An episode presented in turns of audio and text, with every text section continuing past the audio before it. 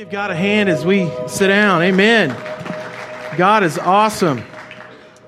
Well, good morning.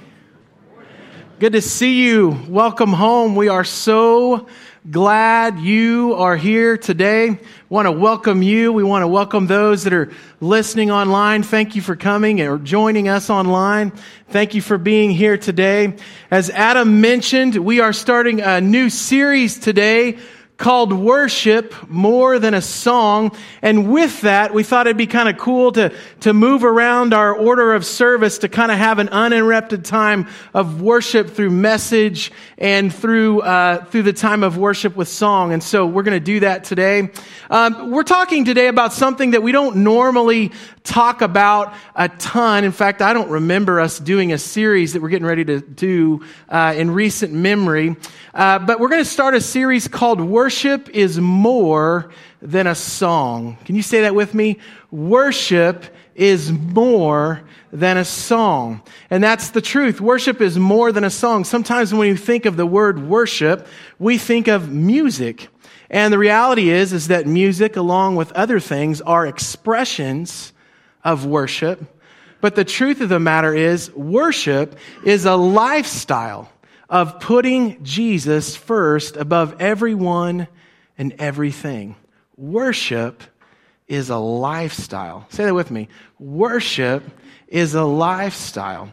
And we're going to be learning about that over the next few weeks. Worship is a lifestyle of putting God first above everyone and above everything. When you study the word worship, it's talking about having an attitude of reverence. Because the truth is, when we worship something, it has the highest value possible in our lives. It's the top of the list. And so, just, you know, different examples of worship. Worship is saying, God, whatever you want, it's what I want. God, wherever you want me to go, it's where I want to go. God, whatever you want me to do, it's what I want you, it's what I want you to do in me. And so this morning I was thinking about that because back in late August we cast a vision to plant a church in Columbus. That wasn't necessarily what we wanted, but it's what God wanted. And so we want to do what God wants us to do. And so we said, God, we want you first in our church and we want you first in the vision. So we're planting a church in Columbus in February. At the same time that us as a church was saying, God, we want you first in our life and accomplish what you want to do.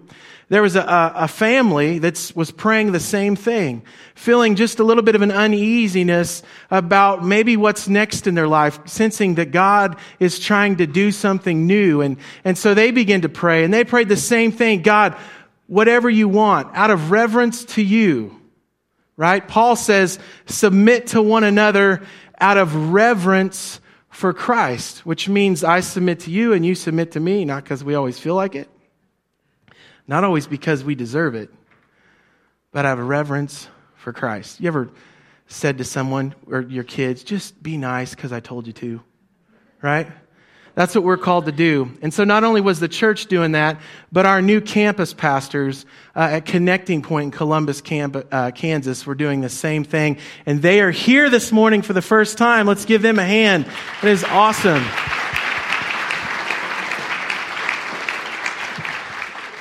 So, church, this is Sean and Brooke Elwood, and their beautiful kids. Three of them are in the uh, children's area, and the last one's due in February, right? And so uh, we're just so glad to have them.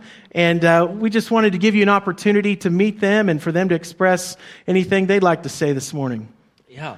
And with the kid thing, three boys, and I finally got my little girl on the way. So awesome. That's praise awesome. God to that. I'm excited about that.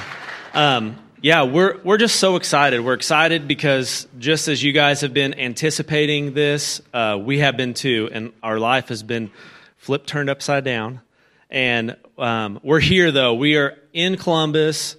We're in the house. We kind of have a maze of boxes that we're trying to live through. Sometimes we have to call each other to find each other. But anyway, we're working through that. So um, just pray for us. Uh, but we're excited. We're excited that we're here. We're excited to see what God is doing here in the Pitnaz family and what God has in Amen. store for Columbus. Amen.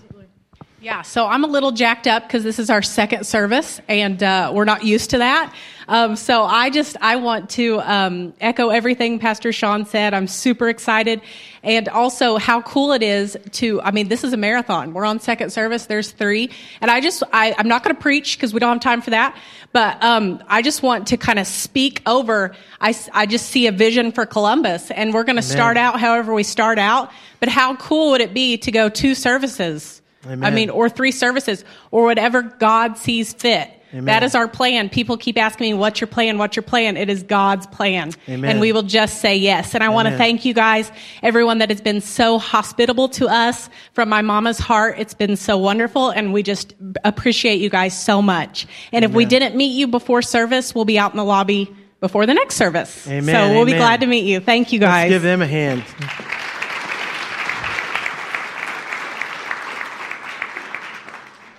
You already love them, don't you? That's awesome. Yeah, that's what we're talking about today is just having an attitude that says we will go where you want us to go and we will do what you want us to do. And we want that for our, for our church and we want that for our lives. That's what Jesus designed us to do. We were created to worship Him. We were created to put Him first. And the reality is this morning that many people don't put God first. But the one thing we have in common, whether we put God first or someone or someone, something else first, we all are worshiping something. You ever thought about that? We are worshipers by nature. We, by nature, worship someone or something. When we worship someone or something, we are giving them the highest value possible. Um, there's a familiar story for some of us in John chapter 4, and it's talking about the woman at the well. If you're not familiar with this story, or if you are, it's a reminder for you today. This story really is about worship.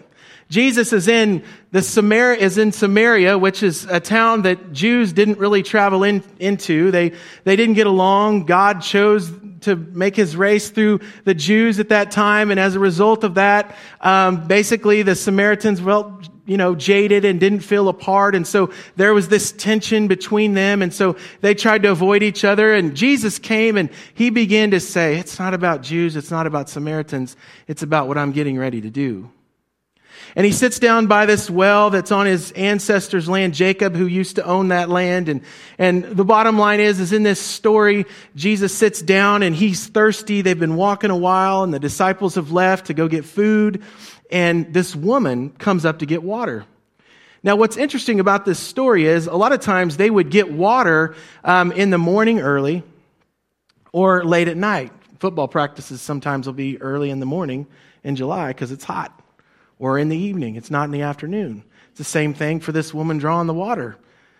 She didn't, you know, you don't, you don't want to go in the morning or you don't want to go in the afternoon because it's hot, but yet she's at the well at noon. But the reality is she's there at noon because she had been with five different husbands and living with somebody else and wasn't making good decisions and everybody knew her, right? So she's getting water at a different time than everybody else because she wants to avoid having an awkward conversation. So she's at the well, and Jesus is at the well. And what we have is the longest recorded conversation between Jesus and anybody else in the Bible.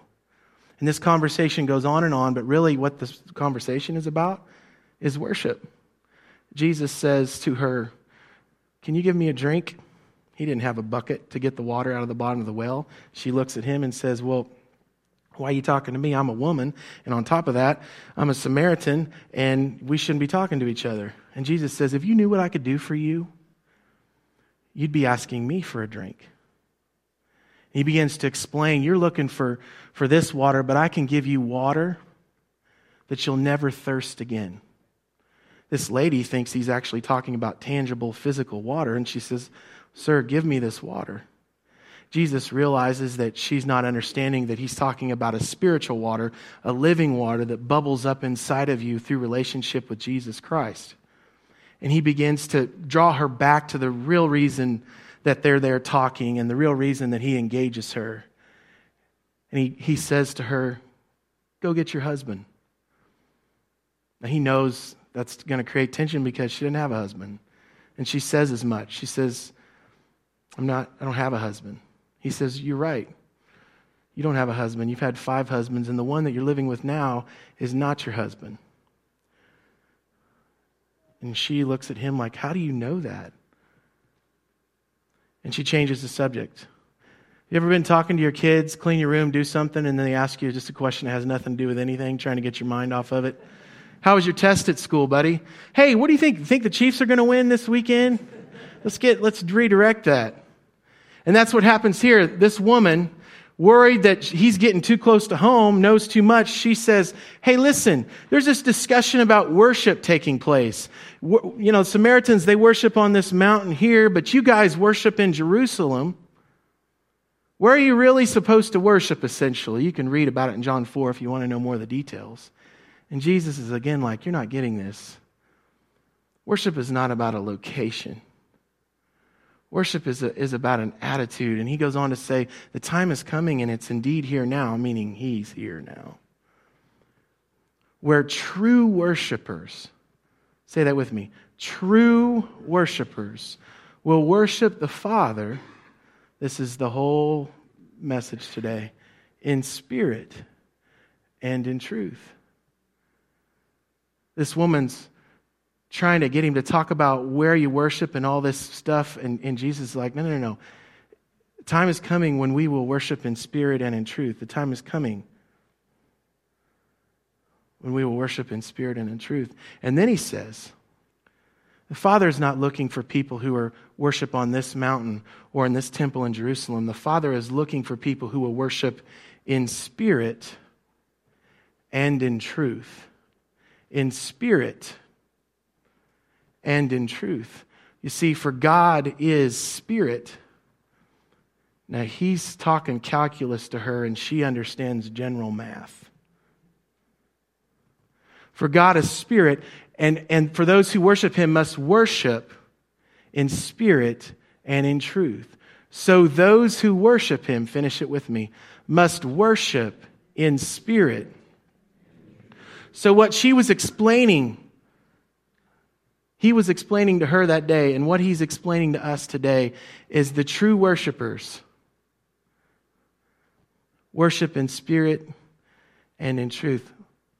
When you study the word in the Greek for in spirit, it's talking about a heart that is fully engaged. Jesus explains this to her because, because of her sexual sin, because she's living with someone she's not married to. On top of that, she's had husband after husband after husband. She cannot fully worship God, Jesus, with her heart because the reality is her heart is divided between these guys and these other things in her life that she's put ahead of God and also going to the mountain for the Samaritans and worshiping.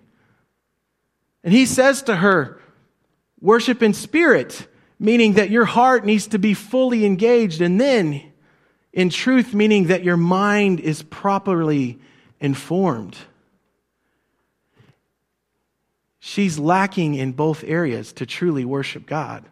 Her heart is full of sin, and her mind thinks that worshiping is about a location, a temple, or a mountain, instead of realizing that Jesus has, is coming. So that doesn't matter where you worship. It's the attitude of, and the reverence. To give you a practical example of what this means, spirit without truth leads to shallow, overly emotional experience that could be compared to a high. This is teen camp. Kids sign up to go to camp and they go, but they don't have a knowledge. They're not consuming this. They don't have a knowledge and they go and they give their heart to Jesus and they say yes.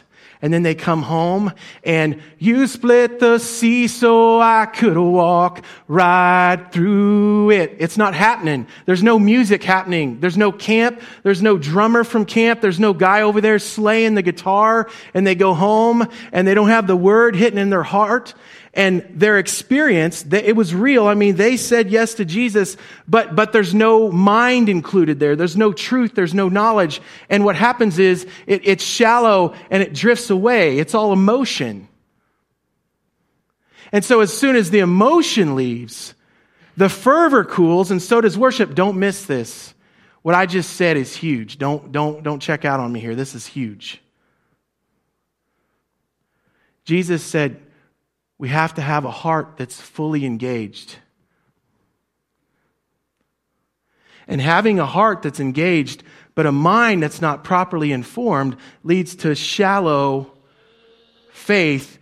And as soon as something doesn't go right, as soon as they get offended or something doesn't, you know, happens in their life, they're done.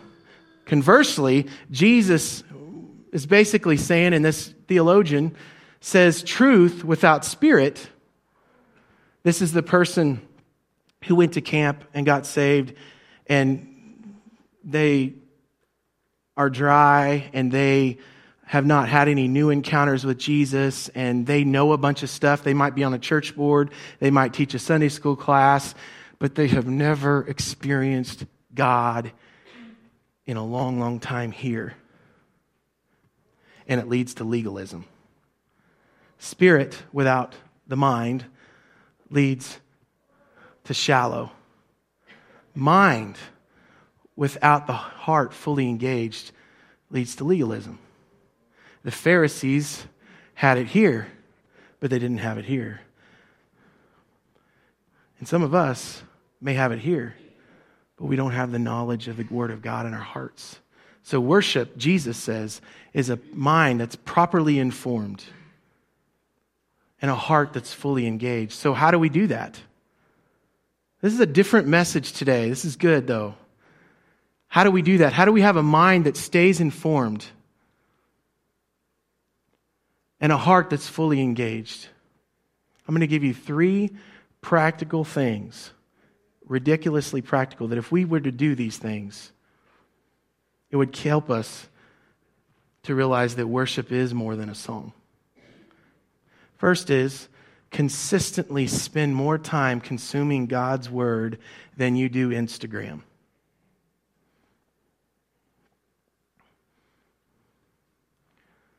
Facebook for us older people.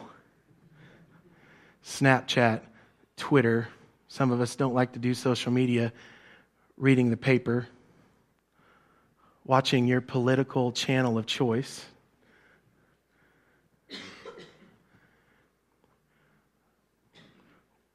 We don't just read the word, we consume it the same way that we consume 15 times a day what's going on in someone else's life. What if, instead of what's going on in someone else's life, you wondered what God wanted to do with your life? What if those times you're in the restroom or those times you're in the doctor's office or those times when you got some downtime, instead of your favorite app being Instagram, Facebook, or something else, it was the YouVersion Bible app or some other Bible app, and you were getting in God's Word instead of scrolling through and seeing what someone you barely know is doing? What if instead of Facebook stalking, we were, we were seeking what God wants us to be? For out of the overflow of the heart, the mouth speaks. A heart that is fully engaged. How do we keep our minds properly informed and our hearts fully engaged? Spend time with God talking openly and listening quietly daily. Spend time with God daily, talking openly and let's finish it together. And listening. There's all these fad diets out there. I'm not the one to talk about them, but I hear about them. And they come up with all these things take this pill, do this, do that. You want to know what it comes down to? Burn more calories than you consume and eat under however many calories. That's what it comes down to. None of us want to hear it. I'm at the top of the list. But honestly, that's what it comes down to. And none of us want to sit here and basically have pastors say, read your Bible and talk with God. But that's what it comes down to to worship the Lord. It has to be more important than your Facebook feed or your Instagram feed or, the, or Fox News or CNN or the paper or all the things that consume all of our lives. They distract us from our heart being fully engaged. We're divided. The rich young ruler, he wasn't against God. But when, when God looked at him and said, Hey, sell everything you have and follow me, he walked away sad because he wasn't willing to do what it cost him to do. He didn't worship Jesus. He wasn't a true worshiper. He worshiped his stuff. Finally, how do we keep our minds properly informed and our hearts fully engaged? Last one. Put worshiping with the family of God at the top of your list instead of attending when there's extra time on your list. These create tension for us. But the reality is this morning that Jesus is saying to this woman, it's not about the water and the living water versus the here's the deal, you don't worship me. You're sleeping around. And, and you have poor thinking. You think that, that I'm a certain way and that's not me. You don't have to go to a temple. I'm getting ready to die so you can take me anywhere. You can worship me in your car. You can worship me in your house. You can worship me at the church. You can worship me and forgive when someone else, you know, has wronged you. You don't have properly informed thinking and your heart is divided with sin. You are not a true worshiper, but there's good news. You can be. She's like, whoa. And she goes back and she tells all these people. Jesus sticks around a few days and people get saved. Folks, today, I wouldn't be doing my job if I didn't tell you that worship is a mind that's properly informed and a heart that's fully engaged. It's not just music. But I will tell you this. I will tell you this. When we consume this,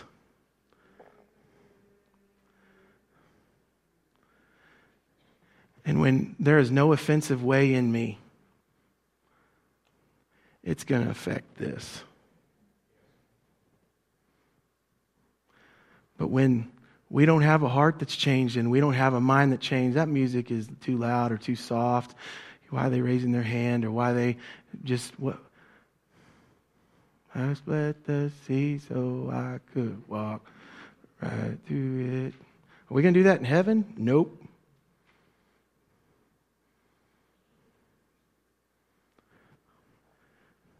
Consume God's word, not social media. Hey, listen, I got social media.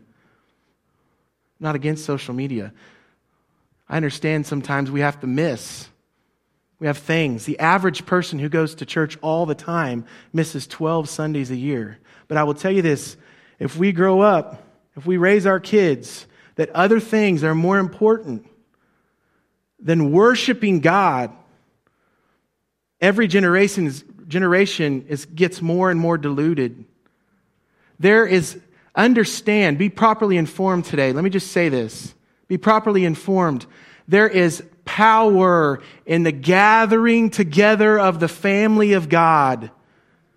Whether you act like you need him or not, or someone acts like they don't need you, the body of believers, when they're living together and they're loving the way they're supposed to, not some of the churches maybe that you've been through in the past 15 years ago or whatever, or, or some bad church experience that you've had where it doesn't feel that way. The way Jesus set up the body of Christ is we love each other. We're together. We're sharpening each other. Your mom is sick. Your dad is sick. Someone in your life is not doing what they're supposed to. And the family of God comes around you and doesn't stare at you funny, but they love on you and they say, you're going to be okay. And then somebody else has something happen to them and, and you experience the grace. So now you're giving grace. There's power. And when we don't come together on a regular basis, that impacts. There's power in the prayer closet when we're by ourselves praying, but there's also power in being together as the family of God. And if we consume God's word, we understand that. What we experienced this morning, God's presence, there's things we can do together as the family of God that we can't do by ourselves. But we also can't depend on the corporate to replace the intimate with us and God. See, worship is our response to the fact that God is worthy because he died on a cross for our sins. He's worthy because he paid a bill that you can't pay and I can't pay. He's worthy because he said, You're never going to be patient enough. You're never going to be faithful enough. You're never going to be able to be all the things that you're supposed to be all the time. And we're starting to see a pattern. Israel couldn't do it. And, and David, who's a man after his own heart, he couldn't do it. I mean, all these people throughout history who were good people, they kept falling short over and over and over. And God says, I have to do it myself because I don't want to lose them. Son, you're going. All right, Dad. He's in the Garden of Gethsemane and he says, Not my will.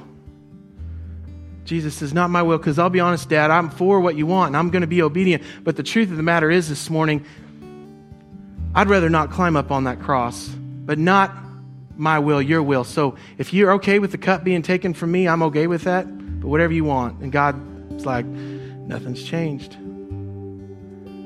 Jesus was literally dr- sweating blood, but he was obedient. You can feel however you want Jesus in that statement. I love that statement because he's saying, I'm human, but I'll do it. And he, he's nailed to a cross. And because he's su- consuming God's word and God's spirit is in him and he's a true worshiper, his, he's properly informed and his heart is fully engaged. And because of that, when these people are spitting at him and hurling insults at him and whipping, whipping him, he's sitting there instead of saying, you know what, you can. No, he says, God, forgive them for they don't know what they do. Who says that? Someone whose mind's properly informed and heart, his heart is fully engaged. He doesn't have some sin in his life that's keeping him from fully giving it all to God. And he doesn't have worldly thinking in his mind that's, that's confused what he's saying. He knows who he is and the mission that God's called him to. And he says, I get it. Father, forgive them. Forgive them, for they don't know what they're doing. And at some point, he says, It is finished. And they put him in the tomb. And three days later, he raises for, to life. He appears to the disciples over a period of 40 days. And he ascends into heaven. And before he leaves, he says, Go and do likewise and make disciples of all nations, baptizing them in the name of the Father, Son, and Holy Spirit. And I will be with you. And what I have done, you will even do more because I'm sending us the Holy Spirit. But you need to wait on the Holy Spirit. And at Pentecost, the Holy Spirit comes and they're filled. And now they understand what in spirit means. We can have the Holy Spirit in us because of what Jesus has done. And we can have love joy, peace, patience, kindness, goodness, gentleness, faithfulness, and self control.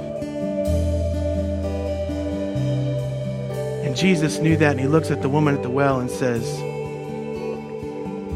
It's not about the mountain, it's not about the temple. Worship is about that I'm getting ready to make, make you worthy. Today, worship is a response to the worthiness of God. This morning, we have the opportunity to, to take communion together. And my prayer has been that in every service there would be somebody who maybe doesn't feel worthy, or who maybe, as, as I'm talking and fumbling through this, the Holy Spirit is talking to you that your heart is divided and, and maybe you're not fully engaged or, or your mind's not properly informed because there's dust on the top of your Bible or, or you don't even have the app downloaded on your phone or you got it downloaded on your phone but you don't ever look at it. Maybe today God's saying, hey, during this 21 days of prayer, why don't you make the Bible app the most frequented app instead of Instagram or Facebook or something else? And what'll happen is, I'm telling you this, what'll happen is, is if you marry that knowledge with spending time with God and confess what's going to take place, you're heightened, your senses will be heightened, and you'll begin to see, and scales will be fall from your eyes, and you'll see things that you wouldn't normally see. Jesus says, true worshipers worship in spirit and in truth. This morning, Jesus died. His body was broken, which is the bread. His blood was shed, which is the juice that we take.